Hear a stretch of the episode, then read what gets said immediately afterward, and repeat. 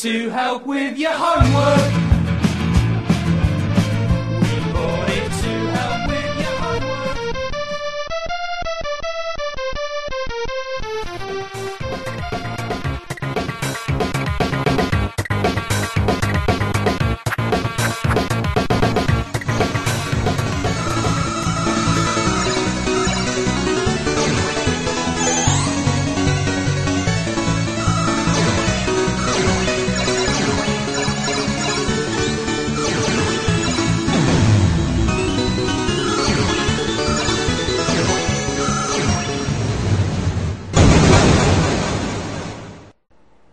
Retrocomputaria, porque velho é o seu PC.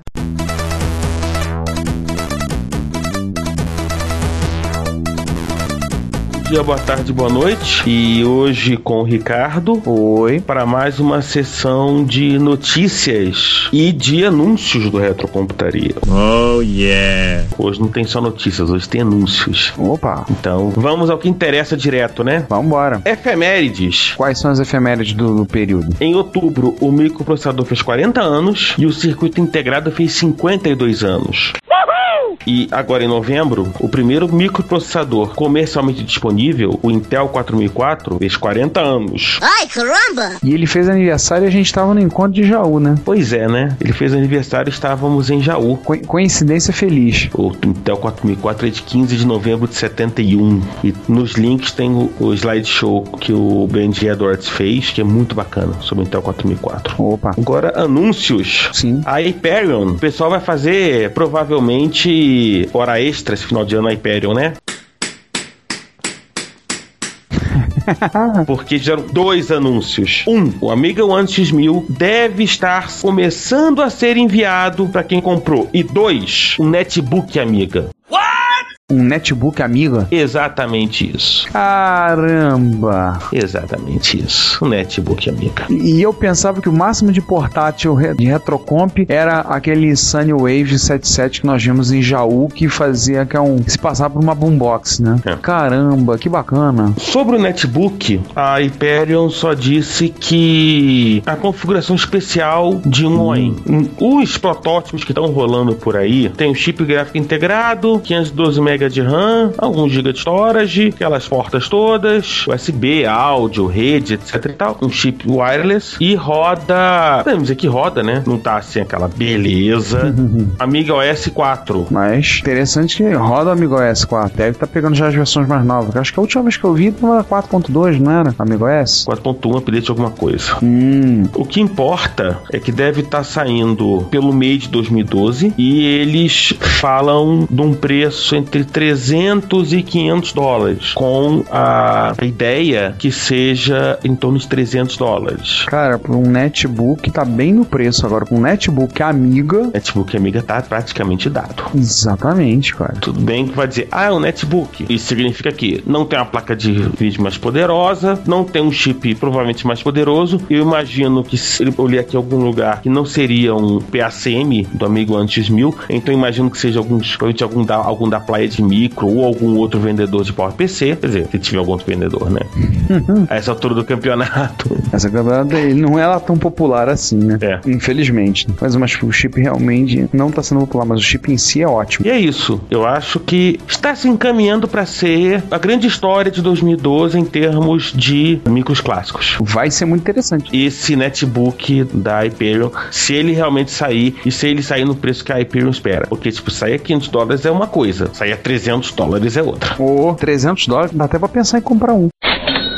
300 dólares tá bem bacana o preço. Ou como, tá? Até pra pensar em pegar um pra brincar em casa. Verdade. Enfim, enquanto a gente espera chegar ao mês de 2012, seja lá o que isso signifique, tem o pessoal da MX Project fazendo resenhas e mais resenhas. Abraço pro povo lá, abraço pro Ritio, abraço pra galera do, do MX Project. Além de eles resenharam a, a placa de MP3 player pra Apple II, né? Isso, a 2MP3, e fizeram em duas partes a resenha da placa de rede da Tecnobytes para pra MSX. Exatamente. Vale a pena. É Uma resenha bem técnica, bem bacana. Acho que vale a pena você dar uma lida. O Sander tá mexendo no código-fonte de alguns dos aplicativos da- disponíveis para uso da placa de rede e espera ter novidades em breve. Eu acho que ele vai aquele nosso desafio de quem ia conseguir twittar pelo micro clássico, acho que vai- ele vai acabar conseguindo fazer. Depois dessa parte, vamos ao, ao resto. John Romero, se você não conhece, procure no Google.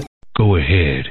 Make my day. Foi confirmado como Keynote Speaker da Kansas Fest 2012, entre 17 e 22 de julho de 2012. Se você estiver em Kansas, vai lá tietar John Romero, tá? E manda uma foto pra gente. Oh. Revistas. Opa. A edição volume 16, edição 3 da Juice GS, já deve estar na casa de quem assina, pessoal de Apple II GS. Edição 54 da Commodore Free, já no site. Pode baixar, tem PDF, TXT, RTF, HTML, mais em disco de Commodore, book, etc, etc. Chicamboa 4, dá pra vocês acessarem, ler de tudo que é maneiro. Pera aí, Ricardo. Oi. É o João ali. E é, o João. Grita lá. Vem cá, João. Ô, João, chega mais, cara, chega mais. Vem cá, vem cá, vem cá, João. Me acharam aqui?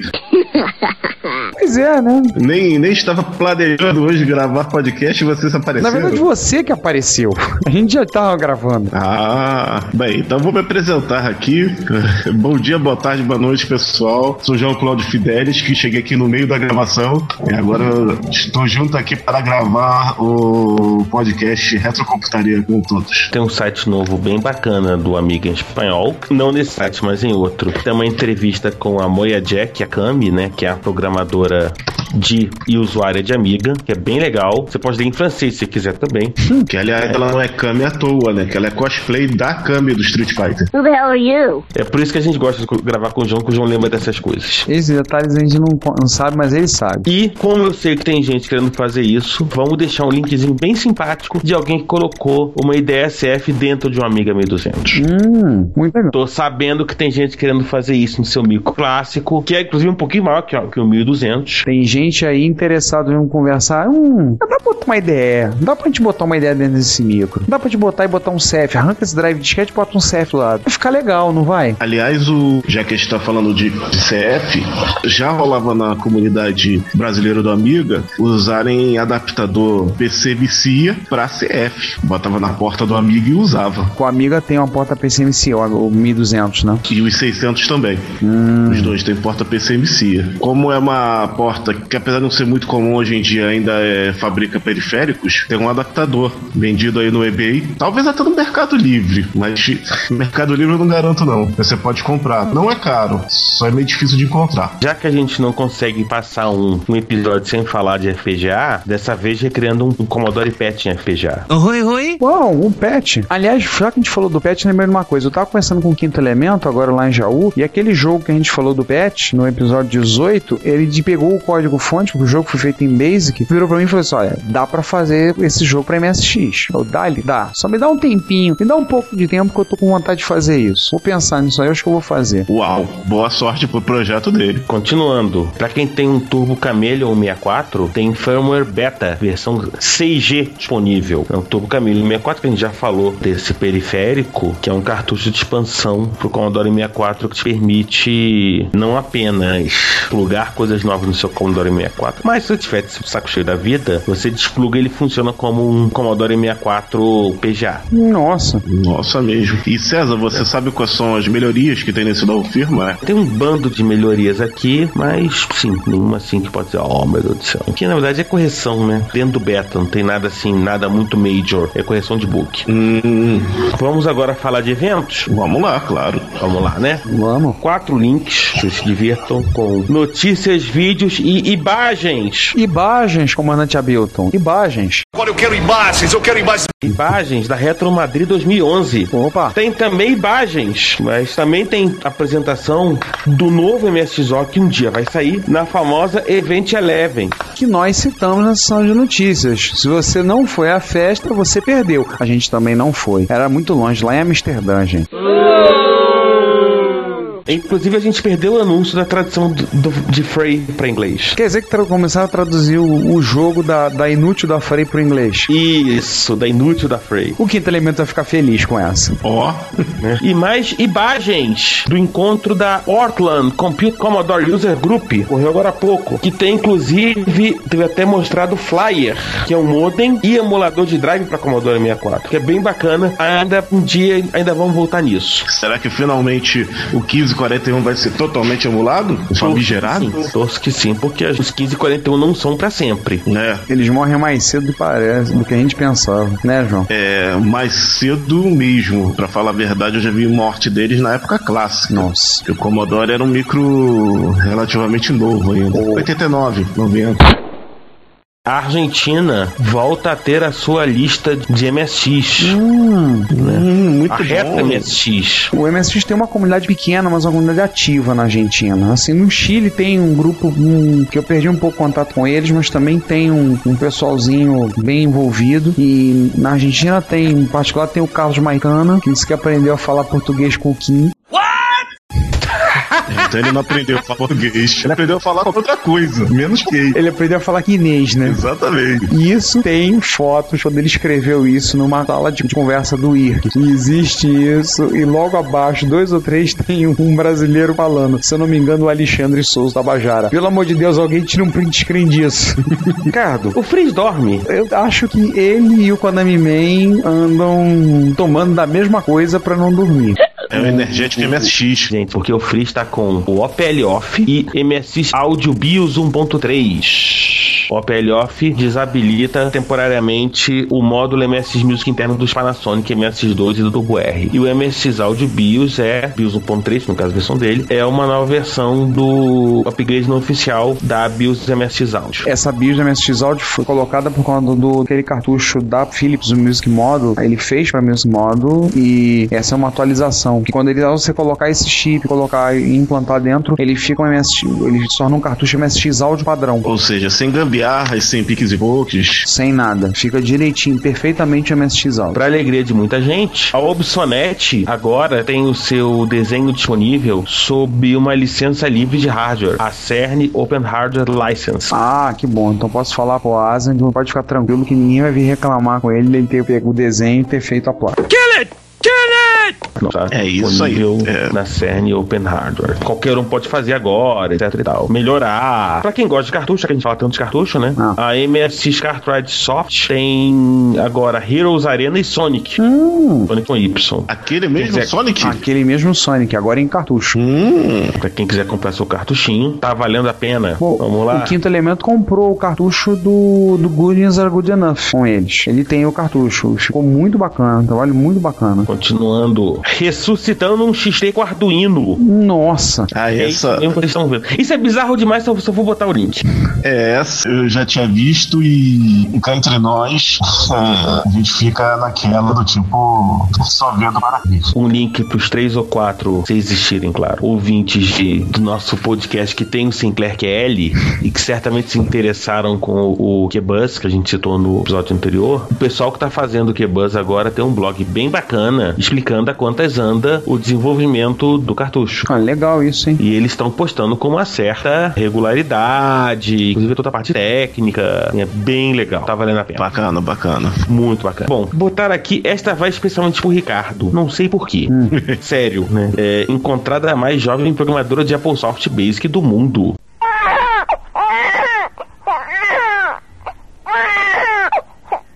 O pessoal do, do Cult of Mac fez uma promoção entre leitores chamada Me and My Mac. Ah, não sei o que, tem que ser tipo aquela papagaiada toda. E apareceu uma simpática garotinha chamada Lin Xin Mei, com seus seis aninhos de idade, que começou a programar em Apple Soft Basic no Apple IIGS, que depois foi trocado para um Power Mac 7200, também com emulador de GS, e depois com o iMac também com emulador de GS. Nossa. Você se lembra do que você fazia 22 anos atrás? Nem eu, né? Enfim, Tem que fazer as contas pra lembrar lembrar qual, fa- qual o ano que era 22 anos atrás. Seguinte, em junho de 89, um cidadão que usa a alcunha de Mr. Seed resolveu portar o Prince of Persia de Apple II, que havia sido lançado em 1989, para Commodore 64 barra Commodore 128. Sim. Ele terminou esse trabalho, ou seja, está disponível Prince of Persia para Commodore 64. Não satisfeito, Não satisfeito. ele está publicando todo o trabalho que ele teve do, de porte e tem. E ele também publicou a documentação, o source code documentation de um tal de Jordan Mechner. Um tal de Jordan Mechner, né? Perguntinha. Não tem a versão oficial do da Persia pro Commodore 64? Não que eu saiba. Não sei. E pro João, que eu sei que vai querer rodar, João, precisa de Z Flash ou algum 100% compatível. Nossa. Você vai lá no CSDB, baixa e se diverte. Deixa eu só fazer uma continha. Ele começou o desenvolvimento em 89 e concluiu agora em 2011. Não, ele começou em 2009. Ele começou em. Do... Ah, ele começou. Começou em 2009. O Prince of Persia para Apple II é de 89. Ah, tá. Ele começou o desenvolvimento em 2009. Dois anos, beleza. Por um lapso eu pensei que era 22 anos de desenvolvimento. Não, ainda não tem recorde do Space Harrier pra, pra Atari 8-bit. Não, e o recorde do Zegraffer, né? O Zegraph nem saiu, né? É, né? É, é- é o terceiro mistério de Fátima. O primeiro foi Chinese Democracy, o segundo foi Duke Nukem Forever, o terceiro é o Zegraffer. Depois disso, o mundo pode acabar. Se vocês não sabem o que é o Zegraffer, volta alguns episódios atrás que a gente comentou sobre o Zegraffer. Um abraço, Delavi. Toca o barco. E já que a gente falou de Jordan Mechner, pra quem tiver interessado, ele publicou o e-book The Make of Prince of Persia, em que, obviamente, ele fala sobre como ele fez Prince of Persia. Nossa, deve ser muito interessante. E que ele comenta, entre outras coisas, a vontade de chorar que ele teve ao ver a versão de Karateka, que é um jogo que ele fez também, pra PC. Pois é. Ah, e só pra me, me retificar aqui, realmente o Commodore 64 não teve versão oficial do Prince da Pérsia. Ela apenas estava tendo produção, foi cancelada. Sabe? Aí, 7 dólares 99, você lê no, no Kindle, você lê no seu iPad, você lê no seu tablet Android, você lê, sei lá, onde, onde consegue ler PDF. No seu HP Touchpad, um WebOS, pô, interessante pra além. E se você quiser, ele disponibilizou os 40 primeiros, 50 primeiras páginas num PDF que você pode baixar gratuitamente. Preciso pegar isso. Vamos lá, falar em jogos, né? Miner Man para ZC81. Miner Man é um clone de Boulder Dash. Nossa. Convenhamos, co- as telas foram bem bacanas. Dadas as limitações do ZX81, foi muito bem feito, né? Street Fighter 2 Tech Demo para MSX. Tá prometendo. Pô, tinha um Street Fighter 2 pra MSX, estão fazendo outro? Não tá sabendo dessa, não. Inclusive, tá disponível, você pode baixar. Pô, preciso rodar isso. E Z-Shun Doom para Spectrum. Nossa. Enfim, mandar pro Daniel Caetano, ver se ele roda. Opa, vai, vai se divertir. E antes da gente entrar na parte que o Ricardo vai comentar, construindo um computador com 6502. É bem bacana pra quem quer fazer o seu próprio computador. Com detalhe de que a, a moça usou um 6502 mesmo. Então ela pegou um 6502 mesmo. Tem coisa aí que você tem que falar, né, Ricardo? Pois é, né, César? A primeira coisa que a gente tem que comentar foi o encontro usuário de MSX em Jaú, o qual nós estivemos presentes. Ah, que aconteceu mais ou menos na aprazível e agora molhada cidade de Jaú, interior de São Paulo. Foram quatro dias muito divertidos. A gente tivemos muitas coisas interessantes. Vocês vão vendo aí, tem alguns links aí para fotografias do encontro. O pessoal tentou fazer um- uma transmissão pelo Justin TV do encontro também. Teve algumas coisas muito curiosas que apareceram, como por exemplo o Ravaz levou um MSX portátil da Sanyo com impressora embutida. Todo mundo fez foto imitando como se ele fosse uma boombox realmente parecia.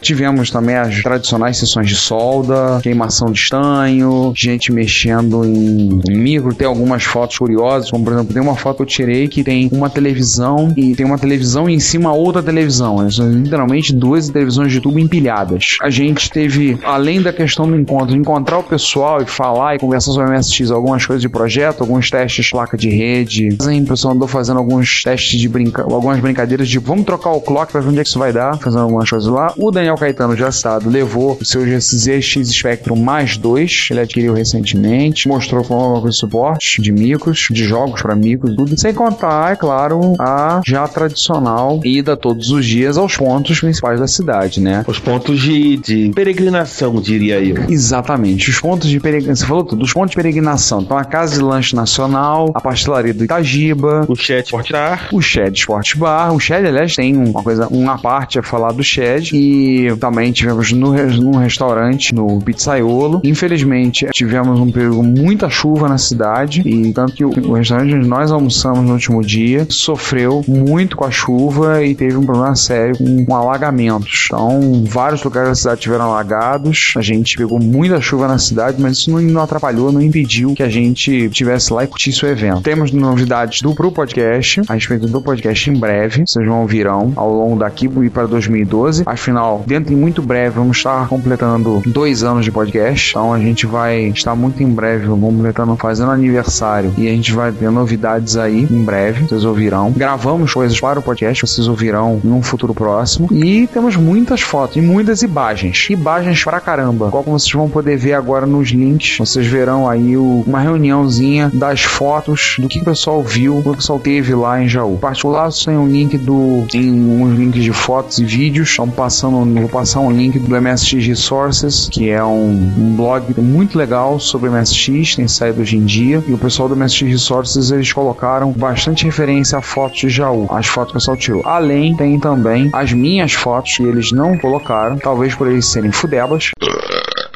E eles não linkaram, mas também tá o link das minhas fotos lá, que eu, as fotografias que eu fiz lá no encontro. Pra quem se animar, quiser aí também, sinta-se à vontade, principalmente para levar esposas, companhias, companheiras, namoradas, porque hoje em dia as meninas já têm a sua própria agenda. Já. Quando entende-se por própria agenda, entende-se elas já se organizam para ir comprar sapato. Pra quem não sabe, Jaú é a capital do calçado feminino, pra se- fazerem várias coisas juntas. Então, tem sido uma grande ajuda pra maioria do, pra maioria do pessoal que vai, vai Aí ela não tá muito interessada em estar lá no encontro. Aí você chega e tem alguma coisa pra ela fazer. E não mais, junta, fala-se a palavra mágica pra mulheres: sapatos. Foi muito legal e fica um convite pra todos. Um abraço pessoal de Jaú, Tony, Wilson, Chimba, Werner. Um abraço pra todos. Esperamos contar com eles aqui no encontro aqui no Rio de Janeiro. Eles estão prometendo vir é, ao longo dos encontros de 2012 e do grupo MSX Rio. Então vamos que vamos. Esperamos que vocês estejam ouvindo a gente e também resolvam aparecer no encontro de Jaú. E faltam agora novidades, né? Temos novidades para 2012. E quais são essas novidades? A gente vai ter que manter basicamente em segredo algumas coisas, porque afinal das contas, como já diria o Cazuza, né, faz parte do meu show. You're pissing me off. A gente também tem que fazer um, um pouco de mistério. Estamos entrando para comemorar dois anos do podcast. Então, algumas coisas vão haver algumas mudanças. Teremos algumas novidades, inclusive, relacionadas ao podcast. Vamos ter. Como é que a gente pode falar sem contar o segredo? Digamos que al- alguns dos mistérios que nós temos falado, nós temos sempre comentado aqui no podcast, é, alguns mistérios serão revelados, serão trazidos à luz. Então, esperamos que vocês gostem, continuem conosco, continuem nos ouvindo, continuem nos prestigiando com a sua audição, com o seu comentário, o seu e-mail. Agradecemos que estão, pelo que vocês têm feito, têm falado. Então, esperamos que vocês nos prestigiem e continuem ouvindo. A gente vai ter novidades agora para 2012, algumas novidades em relação ao podcast. Não só essa da revelação que eu falei, mas também, digamos que nós vamos fazer o caminho inverso de algumas pessoas. Nós vamos, o nosso podcast vai fazer meio que o caminho inverso. Quando acho que a gente já fala o que é, César? Ou mantém o segredo? Eu acho que o caminho inverso a gente pode falar. Então tá, a partir de janeiro de 2012 a gente vai ter um blog também. Vai ser o Reto Computaria Plus. Nós estaremos hospedados na Cúpula, cooperativo de blogs vinculado à Combo Podcast. E a intenção desse, desse blog é todo o material que nós não temos condição de falar no podcast, como por exemplo, é, resenhas de livros, é, resenhas de documentários, é, dicas, coisas mais trabalhadas, notícias. que A gente gostaria de dar um pouco mais de destaque, ou escrever um pouquinho mais, tratar, estarão nesse blog. O blog ainda está em fase de montagem. Esperamos estar com ele pronto no ar para comemorar o segundo ano do podcast, ou seja, acho que até o final de janeiro de 2012 ele vai estar pronto. É, convidamos a todos vocês que visitem esse blog, estejam lá acompanhando, visitando periodicamente. Muitas das coisas que a gente não tem como falar aqui, não tem como a gente trazer aqui no podcast, por questões de limitação de tempo, de espaço, vão estar por lá. Então, esperamos que vocês também nos prestigiem, não só ouvindo a gente, mas também lendo o que a gente tem a escrever, o que a gente tem a dizer. O quinto elemento irá escrever lá também, tá? Ele também irá irá lá, também estará lá escrevendo. Essa é uma das novidades. A outra novidade, digamos, que haverá um segredos, alguns segredos serão revelados, e ponto. E outras novidades a gente vai ao longo do final do ano e outras coisas mais a gente vai comentando. E vocês vão descobrindo ao longo do tempo. Acabou as sessões de notícias por hoje, né? Vamos nessa então, Ricardo. Vamos, vamos nessa. A gente volta no episódio, na parte B, com os e-mails, né? Sim, e muitos e-mails, muitos comentários. O nosso episódio 18 rendeu muita, muita conversa. Enquanto a gente estava gravando, só pra vocês terem a noção, eu peguei um e-mail, li um e-mail de uma linha enviado pelo, pelo Alexandre Souza, Tabajara, na lista MSX, dizendo: Estou rolando de rir com o episódio 18C do Reto. Só tenho a dizer isso. Enfim, tchau, né? Fomos! É isso aí, gente. Até mais. Tchau, tchau.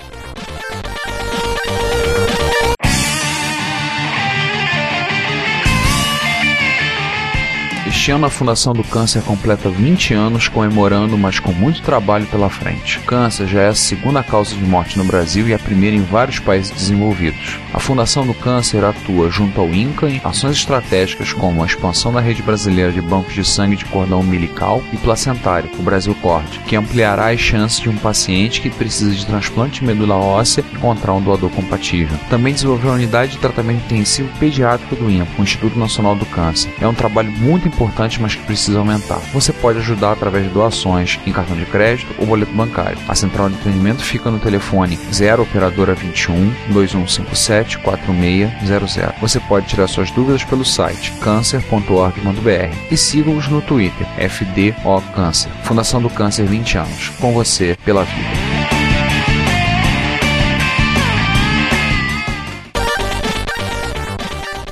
Olá a todos, bem-vindos a mais uma sessão de e-mails do Retrocomputaria, o seu podcast retrocomputação. E hoje temos muita coisa para falar, né, César? Aliás, vamos, vamos explicar primeiro pro nosso ouvinte por que que o 19 saiu dessa maneira que saiu, né? É verdade. É importante explicar para os nossos ouvintes o que aconteceu. Digamos o seguinte: é fim de ano, Jingle Bell, acabou o papel e o tempo também. Então, nós tivemos que fazer o episódio dessa forma, como vocês ouviram, o episódio a parte A que veio com toda a conversa e o B com a sessão de notícias e a sessão de e-mails. Foi a maneira que nós tivemos para poder montar, porque fim de ano é uma loucura. E tem um bônus, né? Tem as erratas do, do Quinto Elemento, que vai ser uma maratona. Com certeza. Provavelmente o podcast mais longo da história da, da podosfera brasileira. O mais longo da história da humanidade. Por aí. Ele fez um monte de comentários sobre o episódio 18 e a gente vai fazer o seguinte: a gente vai ter uma parte C desse episódio que vai sair em breve só os comentários dele. Porque a gente, apesar do que parece, a gente gosta dele. O Quinto Elemento, você sabe, a gente gosta de você. Você é um cara legal, mas vacila. Vamos começar com os retro hits então? Vamos, vamos começar pelos retro hits. 44. Sim, o 44 foi o Foster's Castle Rock Fortress. Esse cara mesmo, né? E quem comentou foi o. Drug de Indaiatuba. Tivemos até perto de Indaiatuba recentemente, Drug, voltando de Jaú. Quase fomos a Indaiatuba. Por muito pouco não fomos, tinha um pedágio no caminho. E aí ele comenta: Ninja Gaiden é um dos jogos favoritos dele, não conseguiu terminar os, os três primeiros jogos e não conseguiu comprar, ainda não comprou da nova geração, porque ele quer primeiro terminar os, os três, os três jogos, né? Mas ele comentou que o EP tá 100% à altura da série, só o Ah, que bom musicão. que você gostou. Pra quem não sabe, esse episódio do Retro Hits foi um EP composto pelo pessoal do Chimpanzé, cujo tema é a série de jogos Ninja Gaiden. É baseado no universo Ninja Gaiden. Vamos ao Vamos ao 45. 45. E o 45 foi Metal Gear Solid 1 CD. Se você não estava debaixo de uma pedra nos últimos 15 anos, acho que você sabe quem é Metal Gear e sabe o Metal Gear Solid. Apareceu nos Retro Hits por ter uma relação com retrocomputação. Para quem não sabe, Metal Gear não começou no Nintendinho. Metal Gear começou no MSX em 1987. Metal Gear 1. Tem até um, né, o Drug de Indaiatuba dando uma ajuda ao Márcio Neves Machado no Metal Gear 3 Snake Eater pra, pra PS2. E tem o próprio Drug antes comentando né, da importância de Metal Gear Solid. Sim. E lembro quando ele pegou pra jogar Metal Gear Solid, o Psycho Mantis era o vilão favorito da época, né? E que não entendia, tinha medo dele porque não entendia como raios ele, ele Drug, gostava de Castlevania e jogava Azul e Dream. Depois ele foi descobrir que lia o Memory Card. Ah, por um tempo eu usei essa trilha sonora pra dar aula. Botava esse CD pra dar aula. E eu tive uma aluna que veio pedir pra mim pra não botar, principalmente pular a faixa da trilha sonora do Psycho Mantis, porque dava medo. Ela ficava com muito medo ao ouvir aquela música. Hum. Realmente a música é amedrontadora. E ele fala da trilha sonora, que a Konami sempre tem trilhas impecáveis, tem razão. E o Metal Gear Solid não foge à regra, né? E é isso, né? Tipo, a trilha sonora, ela casa perfeitamente com o jogo. Tipo, o momento do jogo que você tá. assim, nesse ponto é bem, é bem bacana. Sim, sim. Eu gosto desse CD não só porque a música de abertura é muito bacana, porque a trilha é bem imersiva, mas eu também gosto da homenagem que ele faz nas últimas faixas que ele faz ao Metal Gear do MSX, que ele usa músicas do, do Metal Gear do MSX num medley no final, na última faixa, Metal Gear Solid Control Mix. É, é muito bacana. Esse é um que eu fiz questão de comprar e eu tenho, junto dos meus CDs, tá lá, Metal Gear Solid 1, a trilha sonora. E o, e o Drugna comentou que ele tweetou, retweetou, confirmou pelo Get Glue e disse que pra ele foi de dos todos os retro hits foi o mais épico. Não que esse tenha sido exatamente o melhor, porque ele diz que não tem como dizer qual deles é o melhor, porque segundo ele todos os retro hits são muito bons. É muito obrigado. Mas esse com o mais épico. Mais uma vez parabéns. A casa agradece. Não senta o dedo nessa porra. Eu espero que o, o Márcio Neves Machado tenha passado da primeira parte do Metal Gear 3 Snake Eater. Não. Qualquer coisa fala com o João, que o João é bom no assunto. Sei que depois diz que ele abandonou, mas enfim, aproveita aí, tenta de novo. Aí conversa com o João, manda um e-mail e tal, entendeu? Só não te garanto que ele responda, né? Mas pode tentar, faz parte. E no 46, o The Surface, em que o Márcio Neves Machado faz um comentário extremamente verborrágico. né? Ah, muito verborrágico. Ele usou um, sete letras. Surreal. E o Drug, que eu vi o, o 46, que é o The Surface, e apesar de não ser muito fã de música ambiente, acalmou, desestressou do trabalho, etc. Bem bacana. A gente sempre precisa, né, de alguma coisa pra, né, pra aqueles momentos que você quer matar meia dúzia. Tá aí, podia sugerir pro Vinícius botar talvez esse Retro Hits como trilha sonora lá no Combo Lounge. Ô Vinícius, depois pega isso aí bota lá pro pessoal no Combo Lounge. O pessoal relaxar, descansar, tomar suas melonas e ficar naquele momento bem relaxado. Troca a trilha sonora, pega esse daí, vai. Ouvi a sugestão, hein? Fica a dica. Oh yeah. Ainda do 46, o Apometron, ele comentou que teve no Sesc de São José dos Campos para assistir uma apresentação do pessoal do Chimpanzé. Ele teve lá e fez um- alguns comentários sobre a impressão dele assistindo pessoalmente. A gente vai deixar no ar em suspense para quem tiver curiosidade de saber o que, que ele teve a dizer, mas quem quiser dar um pulinho no Retrocomputaria no Blogspot, dá uma olhada, lê e quiser comenta um comentário que ele deixou a respeito. E com isso a gente encerra os Retro Hits e vamos para o episódio 18. E aí tem é comentário, hein, César? Só na parte A a gente tem muito comentário. A parte A, pra onde a gente começa. Tivemos um comentário via Facebook do Fábio Xavier, né, que recomenda que as pessoas conheçam melhor o nosso podcast. Obrigado. Obrigado. O Drug, né, de Indaiatuba, comenta que quando o assunto é o MSX, é mais que certeza que um podcast de altíssima qualidade. A gente agradece e a gente espera que não só de MSX, mas de todos os outros, todas as outras linhas e comunidades, a gente consiga fazer um podcast de altíssima qualidade. Com certeza. Agradece pela aula de história. Como eu disse no início do episódio, tudo que a gente vai falar aqui, na sua grande maioria, você não vai encontrar online. Vai da nossa memória, coisas que nós vivemos. Ele combinou, vamos combinar que dessa vez vocês se empolgaram mesmo a falar mal do expert, hein? A gente não falou mal do Expert, Drog. A gente só fez alguns comentários sobre, enfim, soluções técnicas pouco ortodoxas né, que a Gradiente utilizou no Expert. Aham, Cláudia, senta lá. Você tá sendo gentil, né? Vamos ser português, as cagadas que eles fizeram, né? Mas assim, Drug, em encontros de usuários, falar mal do expert é um esporte. Porque assim, é, é- é isso tudo que a gente falou e, e foi. e a gente deve ter esquecido alguma coisa. Bom, a gente falou da plantação de 74LS, então É. é o principal, né? É, para quem não teve ainda a oportunidade, o dia que tiver a oportunidade ao vivo em corrigir enquanto CMS com um expert com a placa original, é, vocês vão entender o que a gente comenta sobre a plantação de 74LS. É, é um pomar, cara. É quase um latifúndio, né? Pelo tamanho da placa. É verdade. E pega os dois lados, gente. É um latifúndio. É um latifúndio. Que eu só queria ver se os sem terra descobrem. não, não, não, mas tá tudo plantado com a, com a TLS. É verdade, né? Enfim. E o Márcio Neves Machado se abriu pro mundo, no bom sentido, claro. Contou a história MSXera dele. E ele contou da história do expert dele, que veio de enésima mão, foi presente de aniversário, que ele recebeu, junto com um cartucho, um programa de desenho. Programa de desenho que vinha em cartucho, eu não tô lembrando qual. Depois ele passou a ter o seu próprio micro, começou a estudar o Basic. Eu lembro desse programa de desenho que vem em cartucho. Eu não lembro do nome. Era. Era aquele da Yamaha, o Graphic Arts? Não, não lembro. Eu sei que. De repente até era, mas sei que tinha outro nome. Enfim, eu lembro da existência que ele tá falando, mas não consigo lembrar do nome em si. Mas a melhor parte, obviamente, é ele comentando como ele carregava os programas em fita cassete. Ah, Vamos deixar o pessoal ler no. A gente falando certamente não vai ser tão sensacional quanto o cara ler e imaginar. é verdade.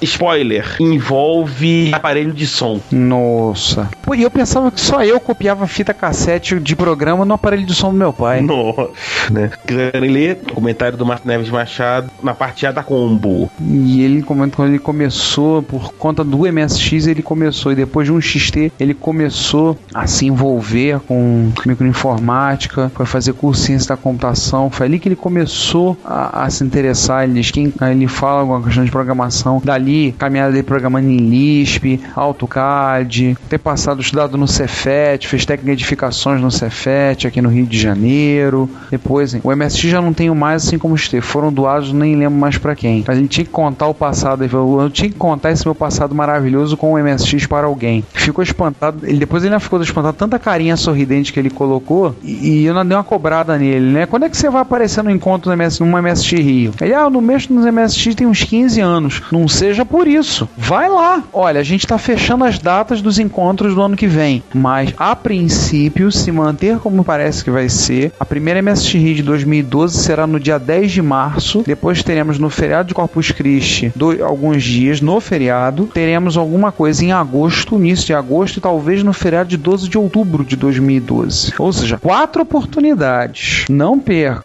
Tá, tá dormindo de touca. Tá com. O que, que houve? Tá com medo de ir lá participar do encontro, sentir vontade, dar aquela comichão, sentir o cheiro do MSX, querer comprar outro? Vai que você comendo de tudo. Vai, mas vai preparado. É perigoso. É capaz de você vai chegar lá, vai ver, vai olhar e eu tenho que ter um MSX novo. que houve? Estava aqui, né, tipo, fa- né, fazendo prefete dos, né, comentários pra ler e são sensacionais, gente. Só digo isso. Nossa. Márcio, Márcio Neves Machado. Tem um sujeito que a gente já comentou algumas vezes, o Slotman, ele é desenvolvedor, ele man- tem uma pequena empresa produtora de games, Icon Games, e ele enveredou pelo lado de programação, porque ele foi no encontro de MSX há uns 10 anos atrás, e ele falou isso no ano seguinte que ele deu uma pequena palestra. Ele chegou no encontro, olhou, viu, sentiu aquele cheiro do micro, botou a mão de novo e falou, eu tenho que ter um MSX de novo. E ele pegou, comprou um MSX, resolveu desenvolver uma coisa, o primeiro jogo dele foi uma versão do Show do Milhão para MSX que ele fez. No ano seguinte, ele já deu uma palestra, vendeu algumas cópias do jogo, levou, vendia o jogo por 10 reais, eu comprei uma cópia, e foi assim. Hoje em dia ele é um produtor de games, desenvolve, continua desenvolvendo para MSX, mas tem desenvolvido para PC. Se vocês quiserem visitar o site dele, www.icongames.com.br, e ele começou assim. E ele chegou no encontro, ele fala isso pra todo mundo, chegou uns 10 anos atrás, chegou no encontro de MSX e falou, eu preciso ter MSX de novo. E pegou o gosto, pelo menos, de jogos. E deu no que deu. Então, assim, não tenha medo, não. Você é o nosso convidado para aparecer numa MSX Rio. Já vai anotando aí, provavelmente no dia 10 de março de 2012 será a primeira MSX Rio do último ano da existência da humanidade. Porque, é claro, dia 21 de dezembro do ano que vem, o mundo acaba. Continuando com o Alexandre Morgado, que conheceu o último evento, deve ser o de o quê? De setembro? Foi, foi do setembro. E ouviu alguns episódios, virou fã, recebeu cartão, etc, etc. Tem recomendado aos amigos e ele lembrou uma coisa que agradeço por ele ter lembrado, que na época que o Expert foi lançado, ele trabalhava no posto autorizado Gradiente. E logo que surgiu aqueles problemas com Hotbit, de acentuação e tal, a Gradiente mandou kit que eram compostos de algumas teclas para serem trocadas e uma nova ROM para substituir. Sim, sim, eu lembro. O meu foi com a processo do recall, como lembra o Márcio falou no episódio. Isso. O recall do MSX 1.0 e passando aí para um, pra 1.1, que foi o, a versão mais célebre do Expert. 1.1 BR. Exatamente. Talvez seja um dos primeiros recalls em computadores de grande venda popular. O Morgado tá blogando sobre o MSX agora. Oh, muito bom. No msxmicro.blogspot.com e tem um blog também de eletrônica, o electronic.blogspot.com. Então aí as dicas e mais uma vez obrigado por confirmar pelo lado do ZDA quem tava trabalhando né, junto a Gradiente do que era esse kit. E o D Campos, Daniel Campos. comenta aqui com relação aos teclados, tudo é questão de costume, porque ele cresceu jogando teclado Hot Beat e ele acabou se acostumando a jogar no Hot Beat em vez das setas diminutas do Expert. É, ao contrário, a gente que acha aquelas setas do Hotbit abrutalhadas demais. E enfim, vamos para a segunda parte, parte B, que é quando a chapa começa a esquentar. Ah, Vamos começar pelo blog, porque o bicho pegou, né, nos comentários do blog. O Daniel Campos pediu pra gente não cortar tudo no assunto das Pirato Houses. Pediu pra gente liberar o verbo, etc e tal. O Carlos concordou. O Tabajara teve problema pra, pra carregar o episódio B. é, ele falou que tem a questão do iPhone e tudo. É. Eu consultei a combo, não houve problema. Ninguém teve problema, ninguém relatou nada. Não sei o que aconteceu. Deve ser alguma fudebagem do iTunes, da Apple ou dos fatores da influência da Astros ou coisa do tipo.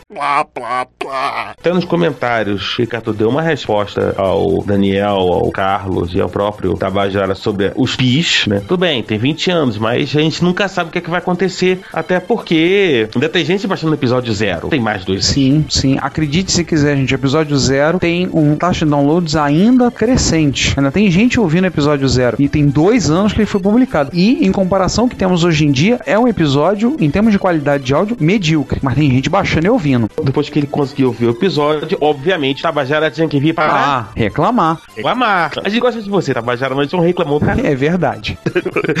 Mas lembre-se que o senhor era na, na falta para alcançar a envergadura moral para reclamar. Lembre-se do que o Sander te falou. Enfim. Mas a reclamação dele é muito pertinente, porque o Sander me chega, me comete a heresia de se referir a ASCII, o padrão ASCII. ASCII, ele se refere como ASCII 2. E o Tabajara surta com isso. Já avisei que vai dar merda isso. Surta. Literalmente surta. Tabajara.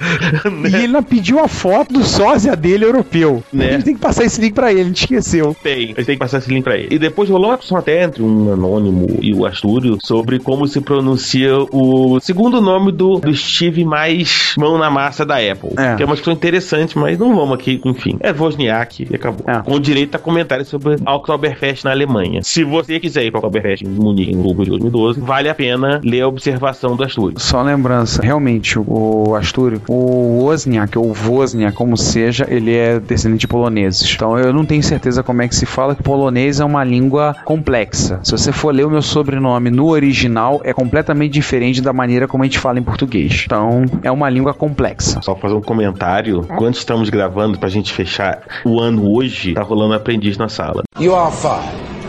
Nossa. Enfim, e eu tô aqui querendo saber o que, é que tá acontecendo nos dois. Mas vambora. Vambora. Vambora, porque tem que fechar isso hoje. Ainda tem um comentário do Drug, que ele diz: Rapaz, a aula sobre MSX foi excelente, mas vocês tiveram que censurar muita coisa, hein? Porra, e como? Aí ficou imaginando a quantidade de pessoas que iriam correr atrás de vocês se esse episódio tivesse sido lançado sem os devidos cortes. Olha, o primeiro que ia correr com um pedaço de pau na mão pra bater ia ser o Márcio, Márcio Lima. Com certeza, porque ele, como vocês ouviram, ele passa umas 10 vezes ele fala: Vou tem que cortar, hein? Pode falar isso tudo não. Esse episódio é o proibidão. Só ficou falando disso. E do mais o Márcio que já é meio desesperado, né? Exatamente. Também, Márcio, gosto de você, tá? Ô, Márcio, desculpa, você sabe, você é meio apavorado, né? Você é meio surtado. Comenta algumas coisas das notícias, fala das fotos dos encontros internacionais, que ele fica com vontade nos encontros aqui no Brasil. Fica o convite pra aparecer. Vai ter um encontro de MSX no ano que vem. Próximo a você deve ter um no início de maio em Ribeirão Preto. O Branco, o RP2000 estava organizando. É possível que em março ou abril tenha um encontro na cidade de Leme, interior de São Paulo. Quando você mora em Dayatuba, não é longe. E os do Rio, a princípio, são as datas a gente falado, fora Jaú, que a data não tá fechada, mas vai ser em algum feriado de novembro. Comentando umas coisas sobre o Canabout, tipo, tu falou da versão que fizeram para Commodore 64, fala de Pinguim Adventure, que era e ainda é um busta-jogo, jogou bastante, não se lembra de que plataforma ter jogado, deve ter jogado no MSX mesmo, que eu me lembro, Pinguim Adventure não foi portada para outra plataforma. Teve uma coisa parecida em Nintendo, uma, um, Antártica Adventure. Pinguim Adventure só teve para MSX MSX e Penguin Adventure, duas curiosidades rápidas. Uma, foi o primeiro trabalho para MSX do Hideo Kojima, conhecidíssimo por causa do Metal Gear. Dois, ele foi eleito numa, numa votação feita no MSX.org como o melhor jogo de MSX1. Com isso a gente encerra o episódio B e vamos pro C também, onde o bicho tá pegando. E onde tivemos um comentário bem bacana, que esse eu vou realmente ler, do Gessel Matos de Assunção Júnior. Software não era protegido pela Lei de Direitos Autorais no Brasil até novembro de 87, quando o Congresso passou uma lei específica sobre o assunto. Assim, cópias de programas antes dessa data não eram ilegais e depois dela são, fora para fins de cópia de segurança. A existência ou não de representantes legais dos, dos produtores de software não afeta em nada a legalidade das cópias, mas afeta a chance de haver alguma consequência. Hum,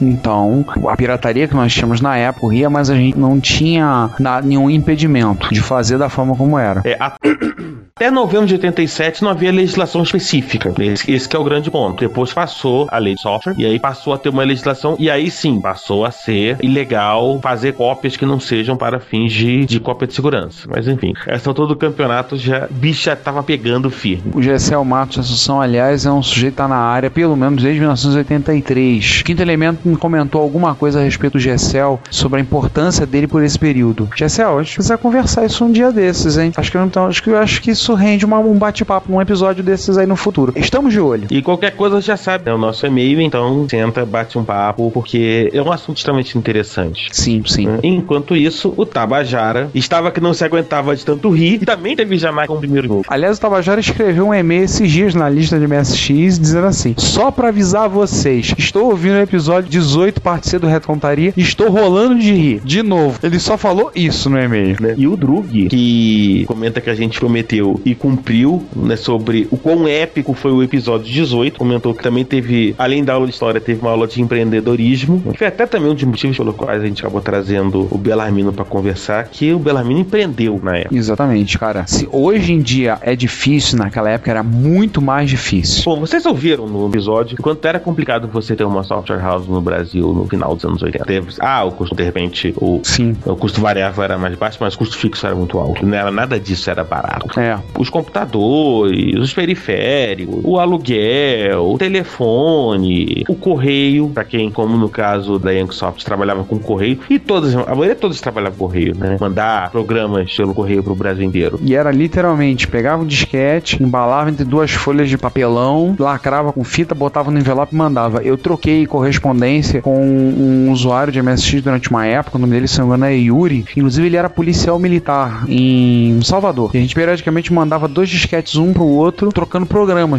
Enchia o disquete com programas, copiava e mandava, depois emendava, mandava uma cartinha simpática. Não era e-mail, não, gente, era carta. Carta mesmo, escrita às vezes datilografada, às vezes impressa na impressora já, escrita MSX. Abraço, como é que tá as coisas? Papeava um pouco e mandava. E era a maneira que a gente tinha pra trocar programa. Era o protocolo DPC-DPL, né? Disquete pra cá, disquete pra lá. E um outro detalhe era que nem lembro se existia o SEDEX ou o antecessor do SEDEX na época. Se existisse, era muito caro. É verdade. Ele continua falando, a gente sobre o encontro de MSX, fica com mais vontade de participar de um. Enfim, né? Os encontros de MSX esperam todos de portas abertas. Com certeza. Te garanto que você vai se divertir um bocado. É, vamos pra parte D? Vamos, vamos pra parte D. Começar com o. Na parte D com o Drug. Então, meu drug. Que ele comenta que a gente deve ter batido todos os recordes de bips. Mais uma vez, gente, vocês não imaginam que o Ricardo sofreu. Pra evitar que esse episódio não fosse retalhado de tal maneira que ninguém entendesse a lógica dele. É, deu trabalho. E olha, a gente não falou tudo de soft house que a gente devia ter falado. A gente deixou muita coisa de fora. Mas a gente vai ter outros episódios pra falar. Vamos comentar de alguns. Outros talvez tenham menos bips, mas a gente vai ter ainda muito a falar de soft house. Principalmente que a gente em breve vai voltar a falar de MSX no Brasil. A gente tem a intenção de falar. A gente precisa de contatos, mas a gente tá tentando ver com algumas pessoas pra falar da cena de soft houses de outros estados e também falar, principalmente falar de produção de software nacional, que é uma coisa interessantíssima da época. Como começou a surgir programas made em Brasil para MSX e de software houses cariocas e de outros estados. A gente deve voltar a falar disso e aí a gente deve falar de algum, vamos voltar ao assunto a falar de algumas soft houses. E o Márcio Neves Machado que se empolgou. Quer dizer, todo mundo se empolgou nesse episódio, né? Ah, E ele lembra da Nemesis, que ele, que ele foi na Nemesis, né? Na época que, 95, 96, que eles vendiam shareware, que é longe shareware. Quando a Nemesis começou a vender jogo pra PC, se voltou pra vender coisa pra PC. Reza-se a lenda que a Nemesis, se você falasse direitinho, batesse um papo com eles, eles também, eles também forneciam cópia pirata de programas. Mas não há comprovações disso. Eu já ouvi gente falando sobre isso. O que na época, pela própria lei do copyright, pela mudança na lei, já era considerado pirataria e considerado contravenção. Eu já ouvi histórias a respeito disso. A Nemesis chegou ao ponto de abrir uma agência de turismo. Diversificou. Eu lembro de ter visto propaganda. Nemesis Turismo. E era a Nemesis. Né? Que o logotipo era o mesmo. E era mesmo, o mesmo endereço, tudo. Ele lembra, essa história é muito boa, né? Também lembra que ele achava que eram jogos entregados na Nemesis, não era o Shareware, mas enfim. Ele lembra de uma vez que ele estava na em Vila Isabel, na 28 de setembro, Uma- numa software house que tinha lá. na época, em termos do MSX, era a MSX Soft que tinha ali dentro daquela galeria. Bom, não lembro se a Microsoft continuou vendendo de- pelos anos 90, mas enfim. Ela mudou de nome, ela, É. depois de um tempo, ela continuou MSX Soft, mas vendendo mais coisa pra PC. Posteriormente, ela mudou de nome. E a última vez que eu tive nessa galeria, embora eu passe por ela várias vezes, ah, em frente, eu passei hoje. No dia de hoje, eu passei em frente à galeria do Villa Shop. Mas não entrei lá, tinha outra coisa no lugar. A última vez que eu entrei na galeria, já tinha uma loja que vendia material, mudou completamente. Material de telefonia, essas coisas assim. E aí, ele estava na, na loja, apresentada por um, um colega de curso de informática dele, e ele estava na loja quando entrou ninguém mais, ninguém menos que o grande Orlando Drummond. Pra comprar alguma coisa lá e ele não tinha notado. Nossa. Tinha gente que eu acho que mataria pra estar no lugar do Márcio Neves Machado nesse momento. Ah, com certeza. né? E o Márcio tava comentando, tava tão distraído vendo o catálogo e lendo e escolhendo o que colocar no disquete, que era o velho e bom disquete 54 360, que, o que equipou todos os XT brasileiros. Ah, Isso é uma outra história que um dia a gente pode puxar. E aí só notou quando o vendedor foi comentar com ele. E aí depois comenta que ele, por causa da história que vocês leram no ar, ele ia na Software House pra comprar jogo de PC, comprar programas de PC, não pra comprar coisas de MSX. E ele comenta das histórias. E ele fala que ele não teria coragem de soltar um programa dele, que a pessoa pode se sentir ofendida, mesmo sabendo que a gente bipou o tempo todo. Às vezes eu me pergunto também se a gente não foi completamente maluco ao soltar esse episódio. Mas aí eu penso que foi extremamente divertido as histórias que vale a pena. Não. Haverão episódios que a gente vai ter que contar coisas da época que talvez a gente não tenha que bipar tanto. É. Um episódio que com certeza vai dar pano pra manga vai ser o episódio quando a gente falar da revista CPU. E o Rogério Bellarmino já falou: não, deixa comigo. Qualquer coisa, manda eles virem conversar comigo. Deixa que eu resolvo. Então vai ser um episódio talvez que a gente use menos do bip. Mas a gente também tem que se respaldar pra evitar dor de cabeça. O senhor Tony Lamborghini, um abraço pra ele, comentou que o episódio foi concentrado em Soft House. Depois o Ricardo explicou que esse é só o primeiro episódio. É. Mas a gente vai falar de hardware, vai falar de uma série de coisas. né? Vai, cara. É o que eu falei pra ele, MSX, nós, os membros da equipe do Reto Computaria, se conhecem por causa do MSX. Todos são MSXeiros, se todos nós nos conhecemos devido ao MSX, incluindo o Quinto Elemento e o Sander, que são os que se conhecem há mais tempo. Ou seja, falar de MSX pra gente não é só um prazer, como um assunto muito amplo pra falar. A gente vai ter mais episódios de MSX no Brasil, esse foi o primeiro de muitos que virão. Tem muita história pra contar. E ele continua esperando os episódios sobre as revistas. Espere e ouvirá. E aí ele comenta, não me lembro dessa história que ele comenta, mas vamos correr atrás, de uma revista dos anos 80 explicando a viagem dos engenheiros da Gradiente ao Japão para a criação da Expert. Ele acha que foi a Veja. Quem pode talvez descobrir essa informação pra gente, eu vou conversar depois, é com o Marcos Garrett. Creio que tornou-se nosso ouvinte, escreveu, fez uma ampla pesquisa em vários material da época, inclusive sobre videogames. Talvez eu conversar com ele. Ô Garrett, se estiver ouvindo a gente aí, se puder souber de alguma coisa, você que é bom nessa, mais nessa tipo de pesquisa, agradeço de antemão se você puder descobrir alguma coisa pra gente. E não satisfeito com isso, e aí entrou Alexandre Morgado comentando da parte dele que foi hilária, que ele conheceu o pessoal da Software House mais comentada e censurada do episódio, lembrou de três figuras. Da rapaziada ele não lembra. E depois o Ricardo comenta que não deu pra falar muito da A mais bipada. É. E tem gente da mais bipada aqui na partida. Exatamente. Tá aí nos eventos. E vocês entendem o tamanho do problema que a gente tem. Pois é, né? Ai, ai. Ricardo, Hum. acabaram os e-mails? Os comentários? Comentários sim, e-mails temos. Recebemos um e-mail do Drug, que ele concluiu a maratona. Da entidade civil do Drug. Exatamente. Nós vamos manter em segredo. né? Não queremos aparecer com a boca cheia de formiga. É verdade. Ele começou a maratona no final de julho desse ano. E no dia que ele concluiu essa maratona, ele mandou um e-mail pra gente, ouviu todos os retrocomputaria, todos os retro hits. Ele disse que foi muito divertido, que ele se apaixonou por tecnologia, que ele não pegou essa época toda, que ele só começou mesmo com um Pentium 3 de 700 MHz. Isso me faz lembrar uma história engraçadíssima no meu tempo de faculdade, que sentou uma mesa, o pessoal no laboratório que, eu trabalhava. Aí começou todo mundo a falar da- dos micros da época. Começou, e a gente começou, ah, eu comecei não, eu comecei num TK, cara. Pô, você teve TK, maneiro. Eu tive MSX, MSX grande máquina, não sei o quê. Tinha um rapazinho novo próximo da gente, parado, olhando, curioso, assim. Gente vê como começou, tudo. Daqui a pouco alguém vira pra ele, fulano, você começou com quem? Ah, eu comecei com o 386. Foi unânime. Ah, você não teve infância. Drew, você é um novato, mas também você não viveu a época, você não tava na época. A gente, nós somos de uma faixa etária um pouco mais alta do que você. Nós já estamos na fase que já pode ser afetada pelo Alzheimer, por exemplo. Tá, não somos tão velhos assim. Mas ele se encantou pelo, ele se encantou pelo assunto, a microinformática, formado, como analista formado, teve uma verdadeira aula de história da computação até aqui, uma aula muito maior, muito melhor e mais completa do que do pouco que você aprende em sala de aula. O grande problema, Drug, de sala de aula é que professores não gostam de falar de história da computação. A grande maioria não tem paciência de falar. Fala muito pouquinho. Fala rapidinho, fala um pouquinho, que ai, acabou, acabou e vai embora. Só não tem interesse em tocar no assunto. Enquanto história é fundamental, para você saber por onde veio para chegar até onde nós estamos. E ele curtia, ele falou cada um que ele ouvia, ele aprendia mais e curtia mais ainda. E no intervalo, o Retro Hits, que ele gostou muito, curtindo ótimas músicas. Que bom que você gostou e que nós conquistamos um fã, poxa, obrigado. E também para retrocomputação. E ele tá com muita vontade de começar a colecionar micros. Ele se encantou pelo Atari Portfólio e embora pelo preço que ele achou, provavelmente ele viu naquele no episódio 12 nós comentamos do Fight Night e comentamos algumas coisas daquela empresa que vende produtos relacionados a Atari,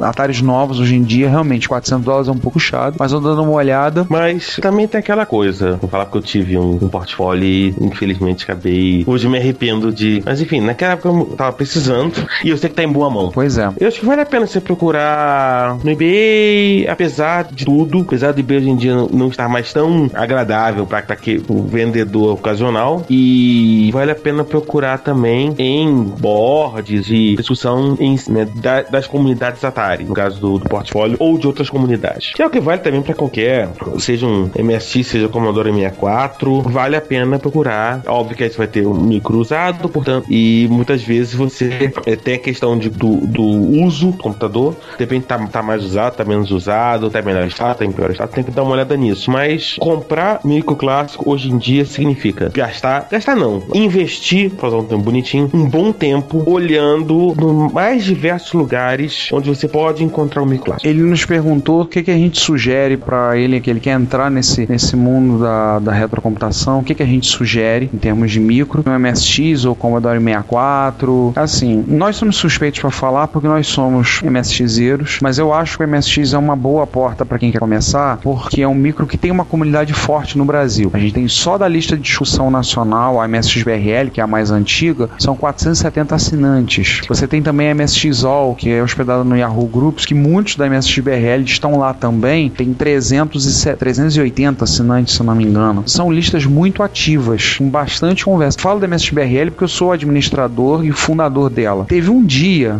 ah, no ano passado, que não veio um e-mail para a lista. Foi um dia completamente atípico, porque sempre tem e-mail todo dia. Não é um nem dois. Há um tráfego médio de 20 mensagens por dia. Teve um dia que não veio nada. No dia seguinte veio o primeiro e-mail assim. O que, que aconteceu? A lista morreu?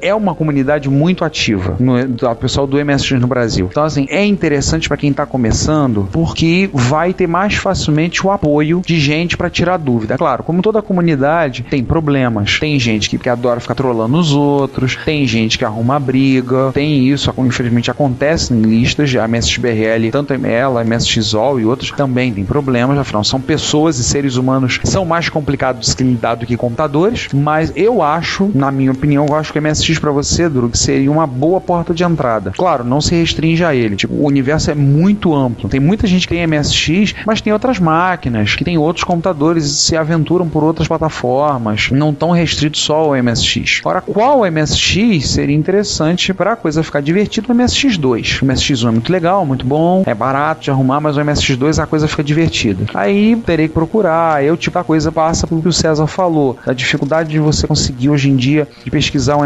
MSX2 em bom estado, o importado acaba não sendo barato, um MSX2 importado e superiores. Não é incomum você encontrar um Turbo R orbitando acima da faixa de mil reais. E eu sei que teve gente recentemente que comprou Turbo R na lista nacional. Até porque tem uma outra questão também, que é aquela coisa, naturalmente, com o passar dos anos, vai se tornando cada vez mais difícil você conseguir um micro clássico em bom estado, que é natural. O tempo é cruel com todo mundo. Porque é aquele negócio, né? Os bons, os que estão em melhor estado, já muitos já estão na mão de colecionadores. Já. E aí o colecionador, o cara não vai estar muito afim de se desfazer do micro. Não, são micros que, certa. Assim, micros colecionador em geral, o micro tá fora do mercado. É, às vezes tem algumas pessoas que resolvem abandonar, sair da coleção, largar, ou por qualquer motivo. Recentemente teve um colecionador grande de itens da Apple que fez algumas doações para um amigo nosso porque ele tá com um problema seríssimo de saúde. E ele disse: Olha, eu vou lá, você quiser vir, pode pegar. Um amigo nosso, não vou revelar o nome, não precisa, a gente já citou ele várias vezes. Ele foi e pegou, e entre todas as coisas, ele pegou o Mac 512, que vai no futuro ter um episódio dedicado a ele. O Mac 512 foi o Macintosh feito no Brasil, que é uma mosca da cabeça branca com cabelo rastafari. É muito raro e ele conseguiu. Então, assim, é difícil. Quem tá na coisa, a gente tem planejado um episódio sobre compra de micros clássicos. A gente comentou isso uma vez, tínhamos a ideia, íamos gravar agora no Encontro de Jaú, numa conversa, mas a gente aproveitou para fazer um outro, cumprir uma outra agenda. Mas a gente pretende em breve ter um episódio, nem que seja curtinho, comentar sobre isso. Sobre a dificuldade, sobre procura,